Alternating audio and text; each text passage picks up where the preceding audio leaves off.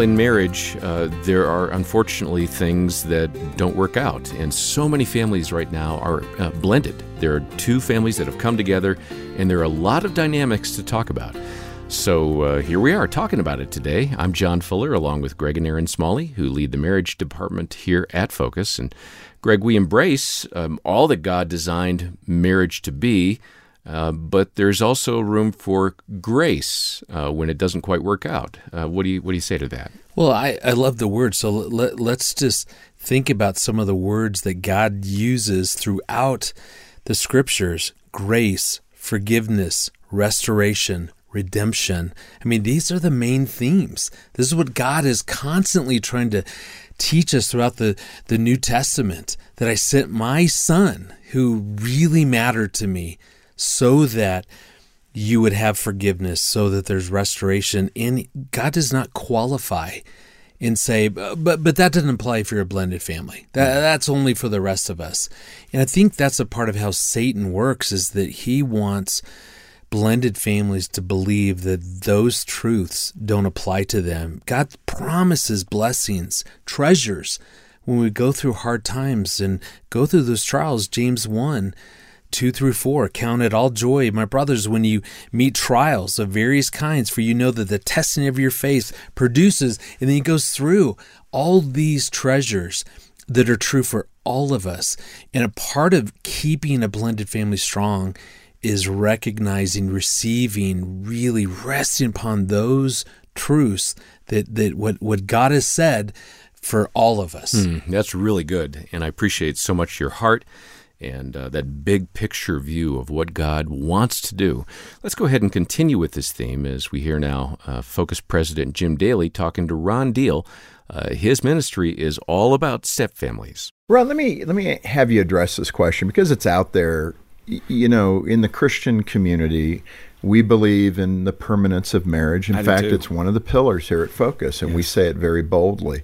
So, some people in the Christian community can be critical that if you're addressing this issue of uh, remarriage in a new blended family, uh, and I, I don't want to be smug with this, but some you know, they write us here at Focus after we're doing a broadcast together. People mm-hmm. will write or text us and say, you know, you really shouldn't cover that because we're about first marriages and mm-hmm. keeping those marriages together. But it's kind of, to me, it's the analogy of the Lord dealing with the woman caught in adultery, not the same kind of sin, but what he said there is go and sin no more. Yeah. And I, I hear that in what you're explaining there. Our goal, once a family is fractured, is how do we put it back together in God's design for the future of that family? Um, and it may mean the two people remarry different people, right? I'm the biggest advocate in the world for first marriages lasting. Yeah. Because I spend an awful lot of time with people trying to pick up the pieces and find the next level of love and care for their family and for their kids. And it's harder. It can be done. And again, like I said, God's grace is so incredible. Some people's second chance is far better than uh, anything they've experienced thus far in their lifetime, going back to their childhood. And in other words, God continues to work in relationships in, spite of who we are. All you got to do is read the Old Testament. You'll find out really nobody, all those heroes of the faith, nobody got it right when it came to their family, right? And all those dynamics are true still today. So we want to be truthful about God's intent, and we want to go heavy on mercy for those who are in need of repair or redemption. And let's not forget that a lot of people find themselves in blended families because of no sin of their own. Maybe somebody else's sin sometimes, and sometimes it's due to a death of a spouse that wouldn't sin at all. And yet we just sort of leave them hanging out there with no guidance and help and support for their family, you know, post being widowed. So we want to cover all of that mm. with a message of yes, truth, marriage needs to last. Yeah, and it I tells I, the right story about God. I appreciate that. I just, you know, those are the comments that are made kind of under everybody's breath, but it's good to hit it yes. and just get it out there. You yes. know, we're trying to help people do the best they can do in the moment they're in, and that's where it's at be honest, if we didn't have a 35, 40% divorce rate in the church, we wouldn't have to deal with it. Right. So that's a great place to start, which is a lot of the effort that Focus puts mm-hmm. forward. Mm-hmm. Moving on, uh, you have a story about one step couple that you call Aaron and Morgan mm-hmm. in the book, mm-hmm. and they mm-hmm. had kind of those different expectations of what it would be. What was their story? Well, you know, w- one of the things that we talk about in this book, Preparing to Blend, is anticipating the changes that are going to come and managing your expectations about how life is going to go after the wedding.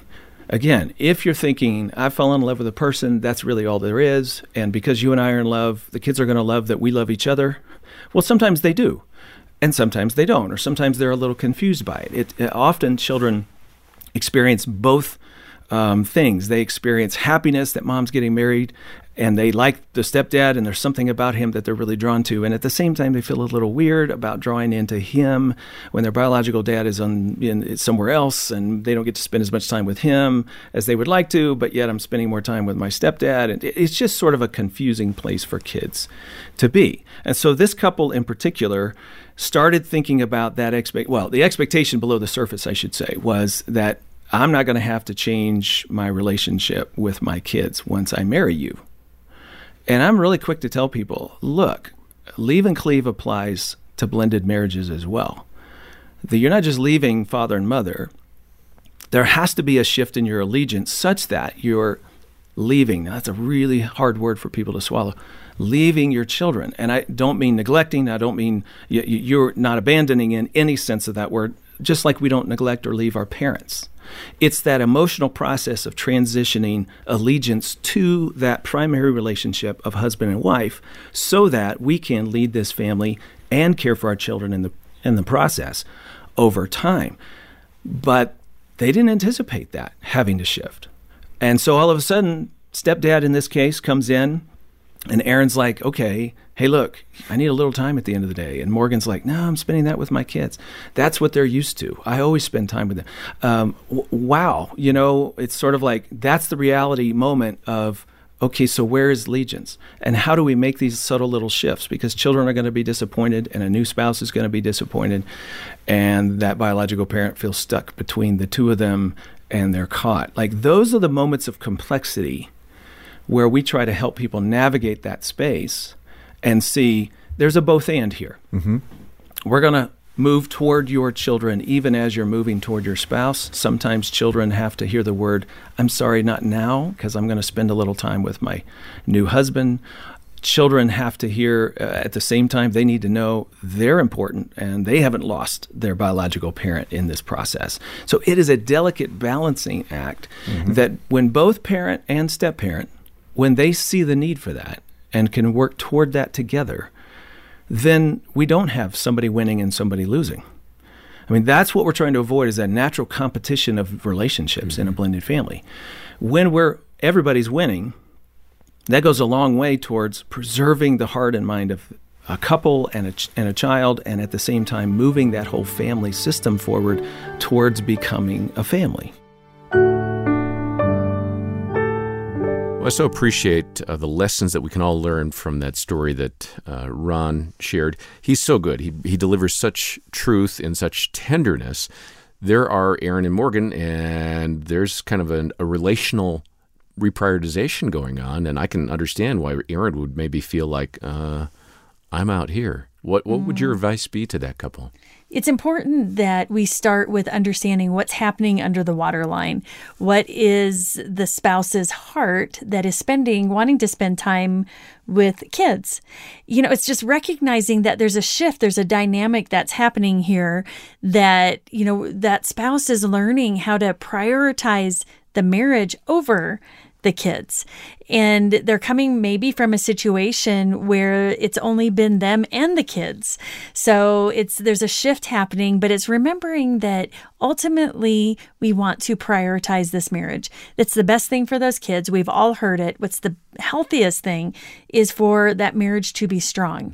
So, talk, you know, that spouse needs to sit and talk and understand what's happening. And, and Why he, is this dynamic there? And it's usually fear, right? Hmm there often is fear that if my child now is not feeling like that priority, then it's going to create difficulty within our step family. We're going to have a hard time blending together. I mean, most of the time when you talk about what's under the waterline, if, if we're not sure, if we just start with fear, I mean, I could say to Aaron in any given situation, so I can see something's going on, you're reacting or something's not happening. Tell me, is is there a fear there? Are you worried about something? Just as a way to begin that conversation. That's, yeah, that's where I was going to Yeah. go is how does Aaron, in this case, uh-huh. open up that conversation? I would say it's important to say this is what I'm noticing. Mm.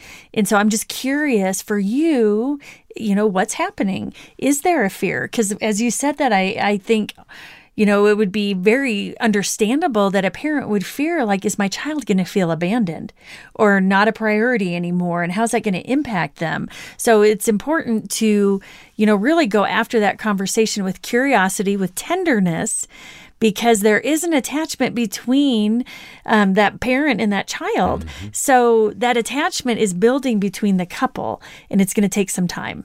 Because I think about when when we brought home our fourth child that we adopted her from China, in in in many ways those those blended family dynamics were true for us. We had to deal with bringing in a child that you know reorganized our our birth order with our kids. And and I remember for me the fear was that our uh, our biological kids were were going to feel totally neglected as we're giving Annie our youngest you know all this time and attention. And so in my mind I'm worried about that. There's fear there. How's this going to impact them? So I'm giving now all this attention not only to Annie but to our other kids and that was a conversation that Erin and I had to have was going hey you know what we're great parents right now we're giving like 98% of all of our time and effort and energy towards our kids. Right. But what about us? We didn't, I don't remember us actually having that, like we didn't say it that way, but that would have been such a great question mm-hmm. to just go, hey, we're, we're not spending a lot of time together, which may be okay for this season, but why? What's really going on? What's below that water line? And I would have been able to start to verbalize, mm-hmm. actually, you know what, I'm, I'm afraid that our biological kids are going to, you know, whatever. Right. Mm-hmm. And and I wish now, looking back, that we would have had that kind of a It, conversation. that would have been helpful because even as you're talking, your fear was the biological kids. My fear was we've got to get this child to attach to us. right. And so my focus and my fear was over here, and your focus and fear was over there. And, you know, it's it would have been so helpful if we would have talked about that 13 years ago. Well, I'm glad we had this episode so you could start talking about it. And uh, we should pay John money That'll be for twenty his dollars, counsel. Yes, and yes. uh, we'll see you next week. So, well, I appreciate you all for being transparent, and we've all gone through this kind of thing in some way, shape, or form in our marriage. We just want to recognize it's a lot harder for blended families. And uh, Ron, in the conversation with Jim, mentioned his book. We've got copies of it, uh, Preparing to Blend. It's a terrific resource, has so much great content, and it can be yours for a gift of any amount. So uh, look for ways to donate and get a copy of this very practical resource in the show notes. And our entire two part conversation with Ron covers everything you heard today and a whole lot more.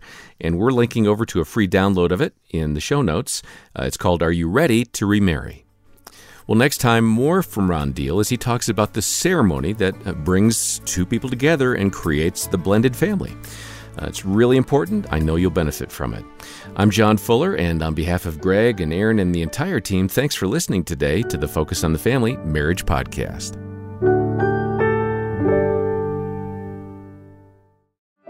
Is your marriage holding on by a thread? For deep hurt, you need deep healing that only comes from the Lord. And you'll find it at a Focus on the Family Hope Restored Intensive in Michigan. Our licensed Christian counselors will help you and your spouse get to the root of your issues in just three to five days. And it works. 80% of the couples are still married two years after attending. Learn more at hoperestored.com and talk with a trusted advisor. That's hoperestored.com.